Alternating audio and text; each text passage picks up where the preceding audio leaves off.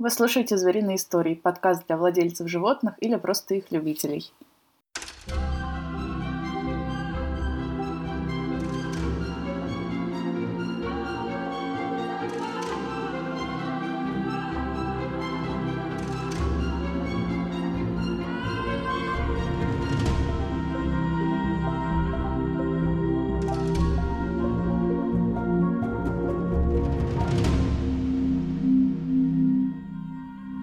Всем привет, это подкаст «Звериные истории». С нами сегодня зоопсихолог Аня Орлова. Аня, привет. Привет. Скажи о себе, о том, как ты пришла в зоопсихологию, где ты училась и вообще, что это такое за наука, зоопсихология. Как я к этому пришла, не просто так. То есть не, я не родилась с этим знанием, как говорится, а все получила с жизненным опытом. Ну, то есть вообще понимание и знание того, что существует такая профессия, как зоопсихолог. А, тут такая ремарка будет небольшая, что, к сожалению, у нас в стране официально эта профессия не зарегистрирована. А, все зоопсихологи, работающие э, с кошками, они, ну, по сути, не то чтобы самоучки, ну, в какой-то степени тоже, потому что ты сама ищешь литературу, ты сама ищешь материалы, ты сама все это читаешь, узнаешь. Ну и если они проходили обучение, то, скорее всего, это какие-то иностранные ресурсы, либо более опытные коллеги, которых они брали, ну, как это сказать, такую, не то чтобы стажировку, ну, такое более опытные коллеги были у них, ну как сказать, наставниками, вот их э, путеводителями в мир зоопсихологии, вообще познания поведения кошек и самих кошек как таковых. Именно мой путь начался где-то примерно в 2017 году именно как профессионала. Конечно же, в моей жизни, как и в жизни большинства из нас, всегда были кошки. Не без этого, без конца я их подбирала на улице, притаскивала домой. Меня, конечно же, с этими кошками обратно родители выгоняли и не разрешали мне никого оставлять, но я постоянно их подкармливала и держала у нас в подъезде на этаже. Все соседи ругались на это, конечно же, но меня было не остановить. И вот в 2017 году так получилось, что я попала в один из московских приютов в качестве волонтера. А, и там, конечно же, были кошки. Конечно же, я пошла к кошкам волонтерить. Ну, то есть волонтеры, грубо говоря, делятся на собачников и кошатников. К собакам мне совсем не хотелось идти. У меня, на самом деле, с детства какой-то необоснованный страх перед собаками, который сейчас уже меньше, потому что я над этим работаю, поскольку их тоже люблю. Ну, тогда я пошла, конечно же, к кошкам и помогала опытным волонтерам пристраивать кошек. И с какой проблемой я столкнулась вообще, как я поняла, что существуют какие-то сложности вообще в этом самом процессе, потому что когда ты пристраиваешь кошку... Ты имеешь в виду в дом кому-то новых ну, хозяев? Да, да, да, да, да когда ты пристраиваешь кошку, э, не всегда все идет гладко, а особенно если мы говорим про кошек, которые попали в приют, они в принципе сами по себе в большинстве своем э, так или иначе травмированы, и у каждой кошки там своя история, почему так получилось. И, конечно, с такими кошками не просто бывает. И часто их возвращали именно из-за поведенческих проблем. То есть кошка могла начать дома там писать мимо лотка, прятаться очень долго, проявлять агрессию, проявлять э, э, такое вандальное поведение, когда она портит там все мебель и так далее, вокализирует, э, там нарушение режима, когда кошка не спит и мешает спать хозяевам. Это ты сейчас перечислила полный набор моего нового кота, что он делает уже целый месяц после того, как мы его взяли. Ну, это на самом деле довольно распространенные проблемы. Кто-то просто, ну, как мы с тобой, готов с этим как-то мириться и работать. А вот там люди были не готовы, и, видимо, они тоже не знали, ну, в общем-то, что с этим можно сделать и вообще возможно ли. А я как человек, который ну, просто любит животных, и я считала, что это очень большая несправедливость для кошки, которая сначала попала в приют, и потом вроде как ее забрали домой, а потом обратно вернули. А, мне было этих кошек очень жаль, и я очень хотела им помочь остаться дома, но я не знала, как. А, потом я узнала, что есть зоопсихологи, э, какие-то специалисты, о которых я толком ничего не знала, э, и я как бы стала сначала направлять людей к ним, ну, поскольку мне дали контакты просто знакомые волонтеры. Какие-то из них работали эффективно, какие-то не очень эффективно. Может быть, дело в самих владельцах, потому что владельцы не всегда готовы следовать всем рекомендациям, которые дает им специалист. Тоже возникают разные возражения. И потом случайно я попала на лекцию от Э, ну, который вел зоопсихолог по поведению кошек. Э, какая-то общая лекция была. Я даже не помню, честно говоря, тему, но я помню, что мне так понравилось. И я прям подходила потом. Э, на сегодняшний день эм, это зоопсихолог, которая попала. Она сейчас, ну, как мы с ней как коллеги, и мы общаемся. А тогда, ну, я вот это вот первый раз увидела, и вот это все, эта лекция была, она так, такое впечатление на меня произвела, я к ней подходила, узнавала, где учиться, а что да как. Ну, и я поняла, что не так-то просто. То есть, если ты захотел быть, не знаю, биологом, ты пошел в институт, у нас есть, да, факультеты соответствующие. Здесь нет. Ну, то есть, даже если ты пойдешь на поступишь в институт, э, ну, не знаю, какую-то кафедру этологии, ну, или что-то вот. А этология это что? Этология, э, этология это наука, ну, скажем так, которая изучает тоже поведение животных. Mm-hmm. Вот, то есть это ну, такой более серьезный, скажем, такой подход к этому. Вот. Все равно ты не узнаешь, как корректировать поведение кошек, именно если ты хочешь работать именно с кошками. Если ты хочешь работать именно там э, с крысами, ты тоже этого не узнаешь. Ну, то есть это такое как-то более что-то общее, такое как бы фундамент. Как ветеринар, я, по-моему, слышала тоже такое, что вот ветеринар идет учиться, он э, ему рассказывает там, не знаю, как э, принять ребенка у лошади, но не рассказывает, как лечить рак, там, по-моему, вот у кошек, что-то такое было. Вот, да, то есть это какие-то дополнительные курсы, все равно вот потом нужно э, изучать, проходить. Ну, поэтому я стала искать вообще, какие есть варианты, какие есть возможности, стала находить литературу, э, разные статьи научные. Это все на английском языке, ну, либо на других каких-то языках. Ну, в большинстве своем это английский язык. Вот, потому что э, вообще такое гуманное отношение к животным и ну, какое-то понимание, что ли, к этому, что вот нужно к животным, э, ко всем абсолютно относиться как-то более-менее гуманно, оно зародилось э, в Великобритании изначально. Ну, я поясню, что я имею в виду. Э, именно там разработали концепцию пяти свобод, на которую сегодня опираются все хорошие специалисты. Это именно кошки или вообще... Все животные, абсолютно. Вообще эта концепция пяти свобод, она была разработана изначально для сельскохозяйственных животных, потому что как бы, философия такая, что даже если животное живет какой-то короткий промежуток времени и потом идет на благо человечества, оно не должно этот промежуток времени жить в страданиях. И вот с этой целью, чтобы животные, даже если живут, короткую жизнь. А, они должны жить ее хорошо, они не должны страдать в течение этой жизни.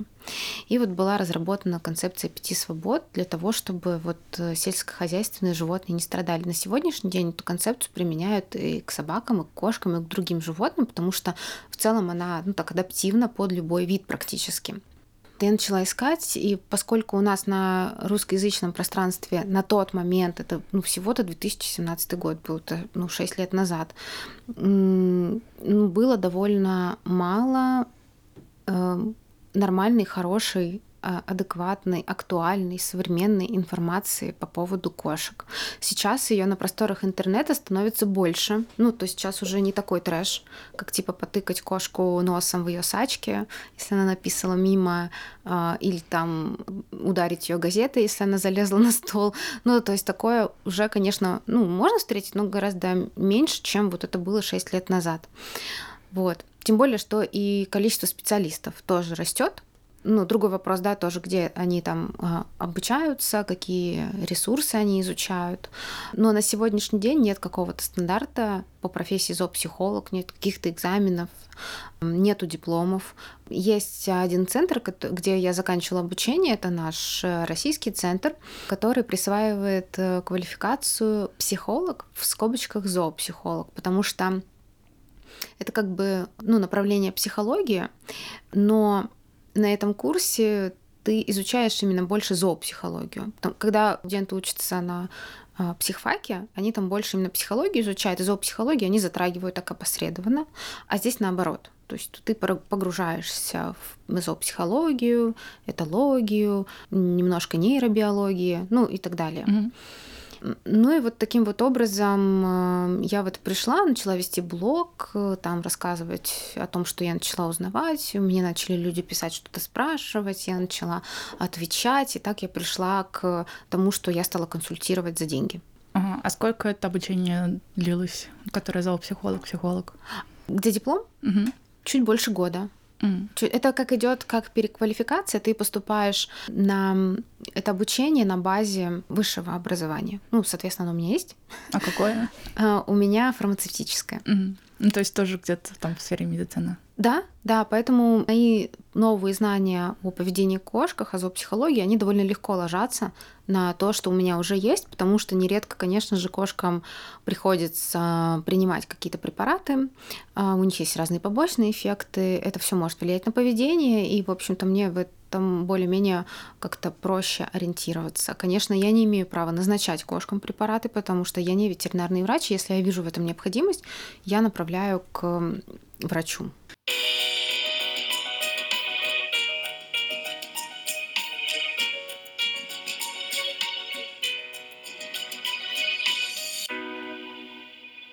Я там читала у тебя комментарии в одном посте в Яндекс.Дзене. Обожаю, да? И там написали, что какая психология наука, и даже просто психология — это уже наука. Ну, можешь пояснить, почему психология, зоопсихология — это наука, зачем она нужна? Ну, что такое наука вообще, да? Наука — это то, что мы можем доказать, э, сделать определенные выводы при помощи каких-то опытов, исследований, да, почему эти две науки считаются науками, психология, зоопсихология, ну, потому что э, ученые могут доказать при помощи разных научных э, исследований, экспериментов об эффективности тех или иных методах, mm-hmm. которые используются в этих науках. Именно поэтому они считаются науками. То есть это то, что действительно эффективно и в зоопсихологии есть работающие, доказанные с научной точки зрения методики по коррекции поведения животных, которые используются для коррекции поведения ну, и собак, и кошек, если мы говорим о животных-компаньонах. Mm-hmm. Поэтому это просто. Если человек в это ну, не верит, э, на мой взгляд, у него недостаточно, значит, знаний в этой области. Он недостаточно литературы прочитал, он недостаточно посмотрел исследований. А, и, как правило, люди, которые так говорят, э, ну, они, это просто их мнение, которое ни на чем не обосновано. Mm-hmm. Не, не, нет фундамента этого мнения, это просто их мнение. Mm-hmm. Но это может быть даже не то, что он там человек мало читает, мало думает, а просто, может быть, он еще в эту сторону не направлял как-то свой фокус внимания. Потому что у меня было такое, например, что я раньше не любила собак, и думала, ну, собаки это вообще ни о чем там.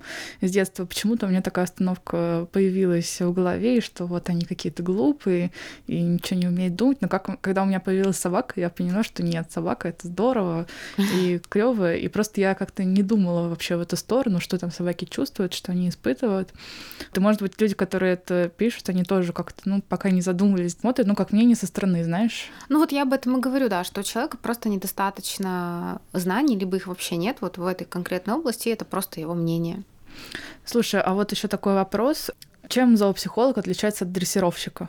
Ведь дрессировщик, он же, наверное, тоже э, там учится понимать, что чувствует животное, как он реагирует, если там ему что-то такое сделать, там погладить или побить газетой. На мой взгляд, зоопсихолог, ну мы сейчас про кошек говорим, да, эм, отличается. Ну, есть люди, которые любят заниматься с кошками только тренировками, только mm-hmm. тренинг, только выучивание разных прикольных трюков и с кошками. Это прекрасно э, получается, если правильно все это делать, если найти мотивацию для кошки. Зоопсихолог, он все-таки опирается на кошачьи потребности в первую очередь. Mm-hmm. То есть, чтобы нам скорректировать какое-то поведение, нам надо понимать, чего хочет кошка. Изначально, в чем у нее может быть проблема. И исходя из этого, мы составляем план, которому мы дальше следуем, чтобы скорректировать поведение. А, безусловно, в коррекции поведения есть элементы, ну, так называемой дрессировки, когда мы учим кошку ну, допустим, а, идти на свое место по команде. Это очень удобно, когда, например, человек на кухне готовит, и кошка очень часто ему мешает, например, запрыгивает на стол, и многим людям это не нравится. Вот здесь вот самое правильное — это научить кошку э, идти на свое место по команде. Ничего себе, я таком вообще впервые слышу. Было да, и она, и она будет сидеть на своем месте где-нибудь. Это не должно быть место в другой комнате или в каком-то темном углу, потому что, ну, иначе смысла не будет. Не будет это так эффективно, потому что кошке важно видеть, что вы делаете, и важно наблюдать и а, получать поощрение за то, что она за вами наблюдает из разрешенного места. Поэтому это должна быть какая-то полка э, рядом с местом, где вы готовите, которая будет выше, и где кошка сможет просто сидеть и за вами наблюдать и параллельно, ну, там, периодически получать поощрение за то, что она там находится. Э, это вот элемент ну, дрессировки, да, то есть мы учим кошку это делать. И есть э, элемент, когда мы прощупываем потребности кошачьей, конкретной кошки, потому что у каждой кошки есть свои индивидуальные потребности. Есть общие видовые потребности, есть индивидуальные. И нам важно понять, чего хочет конкретно каждая кошка, а, и уже обустраивать пространство а, и работать с ней с учетом вот этих потребностей.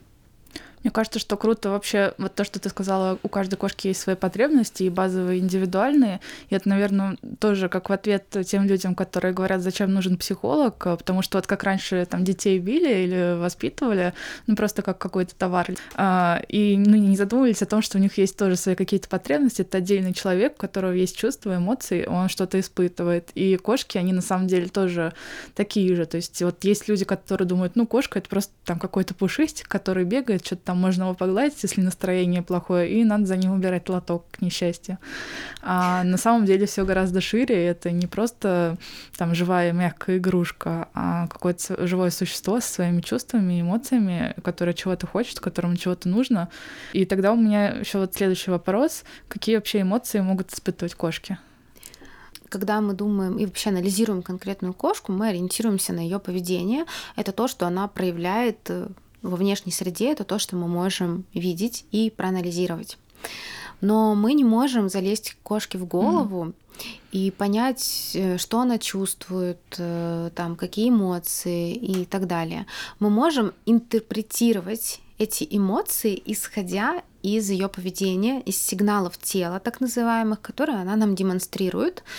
И это интерпретация будет. То есть это то, как мы это понимаем, и один человек поймет это так, а другой человек поймет это по-другому. Поэтому есть эм, определенные сигналы тела, ну, общепринятые такие у кошек, опираясь на которые мы можем одинаково интерпретировать поведение кошки. Ну, то есть вот опираясь на какие-то правила. То есть сигналы тела — это некие правила. Угу. Э, но тут это очень тонкий момент, потому что важно также смотреть не просто на саму кошку, но и на контекст ситуации, в которой она находится. Потому что если мы будем смотреть только на одну кошку, мы можем ошибиться а, в том, что она может чувствовать. Но опять же, все это будет на уровне вот реальной интерпретации. Мы не можем это утверждать прям с полной уверенностью. Кошка сейчас счастлива, она сейчас довольна. А, мы можем это только предполагать. И по сути, когда мы это анализируем, э, а без, без этого никак, когда мы смотрим, как ведет себя кошка. Да, мы предполагаем просто, ну, как говорится, с большой долей вероятностью, э, вероятности кошка вот в данный момент испытывает то-то. Вот. То есть мы не можем говорить это как факт, потому что мы этого не знаем. Если когда-нибудь будут появятся какие-то аппараты, которые смогут считать эмоции кошачьи, ну тогда мы можем говорить, конечно, а, по факту. О каких ситуациях я говорю? Например, очень часто вообще принято так считать э, владельцами кошек, что когда кошка мурлыкает, значит, она в данный момент довольна угу. и счастлива, и она испытывает какие-то положительные эмоции. Но это не всегда так. Э, если мы посмотрим на контекст ситуации. Например, нередко кошки мурлыкают, будучи на столе у ветеринарного врача, который ее осматривает, ощупывает. Сама по себе ситуация, когда кошку вывезли к ветеринарному врачу, а, она заведомо стрессовая для кошки, потому что транспортировка это, в принципе, довольно серьезное испытание для всех животных и их владельцев. И мы можем предположить, что мурлыканием кошка таким образом себя просто успокаивает. Вот будучи в этой стрессовой ситуации. А, вряд ли она находится в каком-то хорошем прям и довольном расположении духа и mm-hmm. получает какие-то положительные эмоции. Вот, скорее всего, это просто способ себя успокоить. Если же кошка дома э, спит, э, вытянулась как-то, вы чешете ей щечку, и она мурлыкает, здесь с большой долей вероятностью она испытывает хорошие позитивные эмоции, потому что она находится э, в э, понятной для себя обстановке, в знакомой для себя обстановке, где все с ее точки зрения предсказуемо, где она чувствует себя в безопасности. Ну, это вот такой яркий пример, когда люди могут ошибаться, интерпретируя сигналы кошачьи. Но это получается все как у людей, потому что про людей я тоже читала исследования, книга есть, по-моему, «Как рождаются эмоции», о том, что разные жители разных местностей, они по-разному интерпретируют вот общепринятые сигналы, даже там улыбка, у некоторых это может быть и как агрессия, да, а вот общепринятое у европейцев mm-hmm. это там, что а, расположенность какая-то. И вот у меня тоже есть э, похоже на мурлыканье, я с детства улыбаюсь в стрессовых ситуациях, когда мне там страшно, я таким образом себя успокаиваю, а другие люди это обычно считывают как то, что мне что-то нравится, я там довольна. Меня спрашивают, почему ты улыбаешься? Я такая, ну... Не знаю. Ну да, примерно так. Да, наверное, это так и есть. В чем то э, есть сходство. Вот только жалко, что кошки не умеют говорить и не могут нам сказать. Ты меня достал, хватит гладить. Получается, ну вот, наверное, кошки испытывают там злость, страх, радость, печаль. Ну, наверное, печаль могут, да, испытывать? Мы можем предполагать, что они могут испытывать mm-hmm. эти эмоции, действительно, потому что есть такое понятие, ну, которое кошкам применимо, это фрустрация, это, невозможно, это разочарование от невозможности достичь желаемого. Mm-hmm. То есть кошка чего-то хотела, не знаю, поймать, поесть. поесть или там поймать птичку за окном. Очень сильно хотела, mm-hmm. и у нее не получилось, и она может из-за этого, ну, мы предполагаем, что она может из-за этого расстраиваться, э, раздражаться, и от этого мы можем видеть какое-то нежелательное поведение. Например, она пойдет э, снимать стресс тем, что будет царапать ваш диван.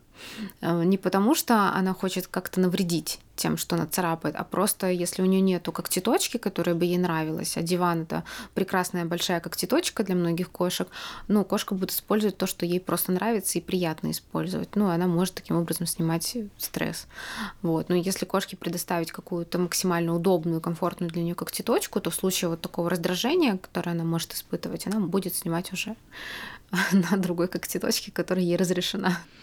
А еще недавно я слушала зоопсихолога, но зоопсихолог, который работает с лошадьми, и она говорила, что лошади не умеют испытывать благодарности. Это интересно, кошки не могут быть благодарны за то, что мы их кормим, как-то ухаживаем за ними? Если мы предполагаем о том, что кошки испытывают какие-то эмоции, то это очень простые эмоции будут, угу. которые, ну, для которых не нужно строить какие-то длительные логические цепочки, для которых не нужно абстрактное мышление. Для чувства благодарности все-таки чувство благодарности, оно сложное. Угу. И оно свойственно только людям. Животным, ни лошадям, ни собакам, никому, а, вот, а, по крайней мере, на сегодняшний день так считается, что оно не свойственно просто потому, что оно сложное. Чтобы быть кому-то благодарным, это надо, ну, представьте, вот кошка такая сидит за своей миской корма и такая думает, вот этот человек два года назад меня подобрал на улице, я там шаталась по помойкам, а теперь вот у меня такая теплая лежанка, здесь меня любят, со мной играют, большая когтеточка в виде дивана, это просто рай. Я ему так благодарна. Ну, то есть это сложно представить, чтобы кошка вот так размышляла. Это тоже так же, как и к мести относится. Месть это тоже сложное такое чувство, а, и оно свойственно человеку, потому что это тоже длинная такая логическая цепочка должна быть, когда кошка такая сидит и думает, сегодня что-то мне хотелось как бы рыбы, а этот кожаный мне дал курицы, а не рыбы. Надо насать ему в тапки. Он вот эти тапки любит, я точно знаю. Вот э, именно, на, именно написать туда надо, не накакать какать в лоток пойду, а вот написываю туда, вот так эффективнее будет. То есть это вообще это невообразимо, чтобы кошка так думала. Именно поэтому мы не приписываем такие эмоции кошки, потому что это ее очеловечивает. Из-за этого, из-за очеловечивания люди неправильно интерпретируют кошачье поведение. И, конечно, неправильно пытаются с ним работать, если это нежелательное какое-то поведение. Мама мне рассказывала такой случай, что кот очень любит забираться на кровать, но он очень сильно линяет всегда, и она его не пускает на кровать. И однажды ночью он просился, просился, она его сгоняла, сгоняла. И кот в итоге перестал пытаться залезть на кровать, но он ей написал прямо на коврик около кровати. Вроде бы немного времени произошло, и как-то он, может быть, там и сильно не думал, но вот, может быть, от злости, от какого-то, или, не знаю, от отчаяния, в общем, непонятно, но она говорит, что вот он ей так отомстил. Ну нет, это неправда. Он ей не отомстил. Тут надо, опять же, проанализировать, да, что за котик, сколько лет, какие заболевания в анамнезе у него есть, э, как часто в целом его ветеринарному врачу показывают, потому что он, ну, представим, ну вот самая простая ситуация, которая мне приходит в голову, что на самом деле произошло с точки зрения кота. Он очень хотел на диван, ему там мягко, ему там удобно спать, ему там нравится. Ну это вот и у него вот это вот состояние фрустрации, когда mm-hmm. да он хочет, ну вот ему не дают. Из-за этого он мог испытать стресс, у него могла повыситься выработка кортизола, это такой разрушающий гормон для всех живых, ну, для организма кошек тоже mm-hmm. и для людей. Эм, естественно, при выработке гормона стресса Э, снижаются метаболические функции организма и снижается иммунитет и так далее. И довольно часто э, кошкам ставят такой диагноз идиопатический цистит, например. То есть это когда кошка на фоне стресса не может сходить пописать э, или может, но не так, как обычно. Ну, то есть какой-то дискомфорт испытывает. Mm-hmm. И когда у кошки возникает проблема с мочеиспусканием, они довольно часто отказываются от лотка, потому что э, начинают просто пробовать в других разных местах, э, ну, типа, а вдруг здесь получится, вот там не получилось, а, а вдруг тут получится. И вот у кота твоей мамы просто могло такое произойти, он мог э, сильно переживать, что его не пускают на диван. А, из-за этого у него могло произойти какой мог произойти какой-то дискомфорт во время мочеиспускания. Ну и вот он решил, что коврик, ну, попробовать там, просто потому что в лотке не получилось. Угу. Вот. А, могла быть и другая причина для этого, безусловно. Но это вот первое, что мне пришло в голову, вот, когда ты описала эту ситуацию. Ну, то есть, получается, когда к тебе приходит за консультацией, то ты можешь э, ну, посмотреть на ситуацию даже в каком-то случае отправить к ветеринару. То есть, возможно, Конечно. что это не там какие-то проблемы с здоровьем, с поведением кота, а люди говорят, что вот он какой гадкий, нехороший, а на самом деле он чем-то болеет. Конечно, конечно. Вот э, когда возникает нечистоплотное поведение, и если человек ко мне приходит, и нечистоплотное поведение появилось вчера, то я сначала скажу сходить к ветеринару. Я не беру таких людей на консультацию, потому что если все было хорошо до, и вдруг внезапно вчера, э, это всегда повод показаться ветеринару.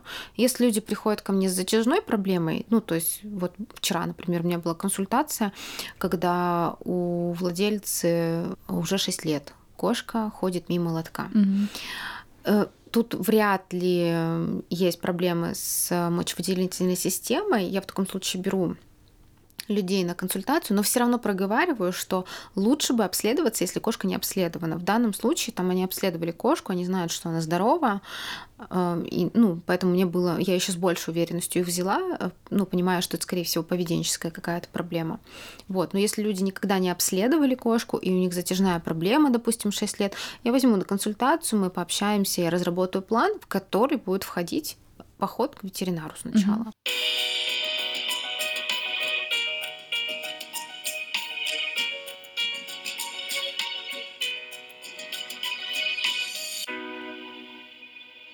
Часто тоже говорят, что кошка чувствует, что я болею, и вот она приходит рядом со мной лежит, и меня как будто утешает. Угу. Вот могут ли кошки чувствовать, что нам плохо, ну то есть как-то проявлять эмпатию? Тоже довольно сложное чувство. А, но что касается того, что кошка приходит к человеку, который болеет. Когда кошка приходит к человеку, который болеет, э, это не значит, что она там забирает все там на себя, как многие думают, и начинает человека лечить. У кошки а. заболи, у того там заживи. Да, да, да. Многие считают кошек космическими там существами и прочее. На самом деле они устроены гораздо проще, чем мы о них думаем. Ну, возможно, кому-то это не на руку, но тем не менее это так. И если человек болеет, как правило, у человека повышенная температура тела. Кошки очень любят теплые места. Поэтому мы можем интерпретировать их поведение именно так, что они приходят погреться. Ну, вы лежите, и возле вас тепло, и поэтому кошка лежит с вами. Также мы не можем исключать, что кошка привязана к данному человеку, потому что кошки ну, формируют социальные связи со всеми людьми, с которыми они живут, с кем-то это будет более такая прочная социальная связь, да, то есть кошка будет а, эмоционально сильно привязана к одному человеку, менее там привязана к другому, это нормально. И, конечно, если вы для нее социально значимый партнер, и вы лежите, ну почему бы не воспользоваться этой возможностью, не полежать вместе с вами? Для кошек а, вот это совместное лежание с социально значимыми партнерами это такой важный процесс для них, как ну, такая коммуникация ну, в своем роде. А если, например, у кошки есть социально значимый партнер, она с ним живет э, пять лет, и вдруг э, этот человек решает отказаться от кошки, отдает ее в новый дом, а кошка будет скучать по прежнему владельцу? Считается, что кошки, они так или иначе больше привязаны к месту. А, ну, это как в народе говорится. Тут, ну, просто у кошек для них имеет особое значение их территория. А, важно, чтобы она была ими изучена, важно, чтобы там был везде ее запах. Кошки постоянно оставляют свои запахи везде, когда трутся мордочкой а предметы, когда лежат. Их тело, в принципе, а, снабжено железами, которые вырабатывают феромоны. Просто мордочка, она ну, больше всего их содержит, и поэтому вот когда они трутся э, головой, когда они когтят, э, ну, то есть царапают, ну, когтеточки, либо мебель, неважно, они тоже оставляют таким образом свой запах.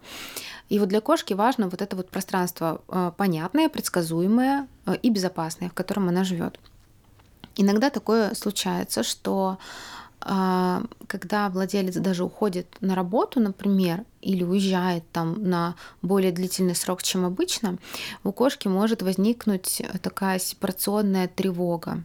Это когда она перестает элементарно кушать, перестает ходить в лоток, она просто сидит где-то в одном месте, как правило, это коридор, где дверь входная, и ну как будто бы ждет вот mm-hmm. человека. В такой ситуации, вот если кошка изначально склонна вот к такой тревоге, то если владелец ее отдаст куда-то, то, конечно, она может э, проходить очень долгий период адаптации к новому месту и к новым людям. Если кошка не испытывает сепарационной тревоги, и она спокойно переживает длительные отъезды своего владельца, который обычно с ней живет, и все ее базовые потребности удовлетворяются, то есть она э, кушает, она пьет, она ходит в лоток и так далее, вот, то она может не сильно переживать именно из-за из разлуки с человеком, а скорее у нее будет стресс из-за смены места. И вот она будет проходить период адаптации к новому месту. У всех кошек он будет разный. У кого-то он будет занимать три часа, у кого-то три дня, у кого-то три недели, у кого-то три месяца, у кого-то даже еще больше. Всегда это по-разному. Все зависит от конкретной кошки, от ее опыта, от ее нервной системы и прочее. Поэтому тут все, конечно, индивидуально. Но получается, что кошка может даже не то, чтобы скучать по человеку, а у нее может быть стресс из-за того, что какой-то привычный порядок нарушен, что вот там по утрам ее сначала гладили полчаса, потом сразу шли кормить, а вот сейчас человек этот уехал, и приходит кто-то ее кормить, ну там случайным образом, не знаю, в 11-12 утра. И вот она Но переживает, что... Это смогут среагировать на такие более чувствительные кошки, mm-hmm. не знаю, с тонкой какой-то нервной организацией. А кошки более устойчивые, ну, не, ну, у которых такая более крепкая нервная система, они могут это пережить спокойно и адаптироваться под новые условия. Угу. Интересно, а кошки испытывают стыд ну вот по каким-то там исследованиям, если мы предполагаем, что у кошек есть эмоции. Это тоже сложное чувство. Оно такое же сложное, как месть или благодарность. Потому что, чтобы стыдиться чего-то, у тебя в голове должны быть какие-то, ну, не то чтобы нормы, ну, то есть какие-то установки, что вот должно быть вот так, это сделала вот так, и тебе за это стыдно. Э, то есть ты вот, вот тебя вот это чувство пожирает. У животных вообще нет ну, такого понятия, ну, как норма. Ну, вот у нас, например, мы спасаем животных, да, нам жалко уличных животных, мы их подбираем. А, это считается и социально правильным. и для животного хорошо, и для общества хорошо. Ну, то есть вот такие вот нормы. Если мы посмотрим на уличных кошек, они не спасают крыс, они их едят. Вряд ли кошка будет стыдиться за то, что она съела крысу, например. Но кошка понимает, что она что-то сделала неправильно. Например, если я кошке запрещаю запрыгивать на стол, я на нее кричу. Приятно ей слушать этот громкий звук, она спрыгивает. И, например, ночью вот также опять кот моей мамы, он по ночам запрыгивает на стол и ест дыню, которую нельзя есть. И когда мама просыпается и идет на кухню, а, кот, как только видит ее, сразу спрыгивает. То есть он понимает, что сейчас ему дадут леща. Кошкам очень применимо ассоциативное научение. Это когда у кошки вырабатываются определенные ассоциации с объектом, с определенным, ну, например, с человеком. Угу. Когда ты кричишь на свою кошку, чтобы она не залазила на стол, или там твоя мама сгоняла кота там все время тоже там криками или газетой, например, да, то все, что запомнил кот, это ассоциация, связанная с твоей мамой. Что она злая что она вот в этот момент ну, неадекватно себя ведет mm. с точки зрения кошки. Ну вот почему-то. В остальных ситуациях нормально. Не, на диване там кот сидит нормально, например, на стуле он сидит нормально, на полу он сидит нормально. А вот если на стол, то почему-то вот мой социально значимый партнер ведет себя неадекватно с точки зрения кошки. И кошка, она не понимает причины, почему, почему себя так ведет человек неадекватно. Ну, то есть, ну, представь, что вот ты сидишь дома, смотришь э, телевизор в кресле, угу. и потом подходит твой муж и начинает тебя орать, что ты сидишь в этом кресле. Ты такая, ну ладно, пересяду на диван, буду здесь на, на диване смотреть. На следующий день ты снова садишься в это кресло, потому что оно мягкое, ну там прикольно сидеть опять приходит твой муж, начинает орать. Ну, то есть, и он ведет себя неадекватно по отношению к тебе, потому что ни в каких других ситуациях он тебя не орет, а только здесь. И вот то же самое с кошкой, да, то есть по, по какой причине у тебя муж орет, что ты в кресле сидишь, ты вообще не понимаешь. Вот. И то же самое кошка. Она сидит на столе, и на столе очень удобно, там дыня вкусная, которую кошке нельзя есть. То, что нельзя-то, как бы, да, кошке ну, как бы можно, она же вкусная, значит, можно. Вот. А, или стол сам по себе как объект возвышенности. А для кошек mm-hmm. очень важно вот это трехмерное пространство, куда-то забираться, смотреть на всех с высока тоже, ну, непонятно, с какого там ее сгоняют. И, соответственно, у кота просто ассоциация, что вот на этом месте почему-то вот этот мой социально значимый партнер ведет себя неадекватно. Ну и когда партнер появляется, ну, я на всякий случай слезу заранее, чтобы на меня не орали просто. Угу. То есть таким образом мы учим кошку избегать нас в определенной ситуации. Это может привести к тому, что кошка потом может генерализировать вот этот опыт, то есть когда ты на нее кричишь, а, когда она только на столе. И если кошка из-за этого очень сильно будет волноваться, будет в стрессе, а, какие-то, может быть, еще там сопутствующие факторы могут на это повлиять. И она может вот этот опыт генерализировать на другие ситуации. То есть она будет, ну, как бы предполагать, ну, вряд ли мы, конечно, можем говорить, что кошка предполагает, но я говорю так, чтобы всем было понятно. То есть э, вот эта ассоциация с тобой негативная, что ты можешь на нее кричать, она будет у нее возникать при твоем появлении уже в любом месте. На кресле она сидит, на стуле, на столе. Вот ты заходишь в комнату, все, она сразу уходит от тебя. То есть, ругая кошку, ты можешь просто разрушить вот эту социальную связь между вами, и кошка mm-hmm. научится просто тебя избегать и выходить и делать все, что она хочет, только тогда, когда тебя нету дома или рядом. А вот э, ты говоришь сейчас там кричать или газеткой бить. А я читала в нескольких источниках, что рекомендуют пульвери... Господи. рекомендуют пульверизатор. брызгалку с водой. В общем, да, рекомендуют брызгать э, водой на кошку, когда она вот прямо в моменте какого-то нехорошего дела. Это вот можно делать или тоже кошка? Это то же самое, это наказание. Это наказание, э, неважно, какое это будет наказание, крик, физическое наказание, там удар газетой, громкий звук, э, брызгалка с водой, это все наказание, и это все способствует разрушению социальной связи, потому что кошка понимает, что это все время происходит в твоем присутствии. Угу. Но даже без твоего присутствия не надо пытаться наказывать кошек, как это многие делают, там стелят фольгу, например, на стол, ну типа она шуршит неприятно угу. для кошек, или какие-то адские э, электроковрики там используют, ну, типа кошка прыгает на стол, ее бьет током. Это вообще это, кто это придумал? Это ужасно. Я не знаю, кто это придумал, но вот такое есть. И даже если кошка получает наказание без твоего присутствия, это в целом снижает ее благополучие, и э, она может проявлять нежелательное поведение. Самое первое, что всегда возникает, когда снижается кошачье благополучие, это нечистоплотность потому что когда кошка чувствует себя небезопасно, у нее появляется острая потребность вернуть эту безопасность. И проще это сделать, чтобы запах был свой везде. Угу. И поэтому кошки используют мочу угу. для этого. Поэтому наказывать кошек и других животных вообще нельзя, не надо. И людей тоже. И людей, да, кстати. Ведь на, нас тоже, когда в детстве там наказывали. Если кого-то наказывали, то тот поймет. Меня, например, наказывали адски ремнем. Я потом не могла сидеть, например. Ну, то есть меня могли побить очень сильно. И это учит тебя не доверять родителям, а избегать не попадаться. Э, да, то есть ты продолжаешь делать то, что ты делаешь, потому что это надо тебе, но ты просто делаешь так, чтобы тебя не поймали. Вот и все. И доверие к родителям у тебя уже падает. То же самое у кошки будет к тебе доверие падать, если ты будешь наказывать.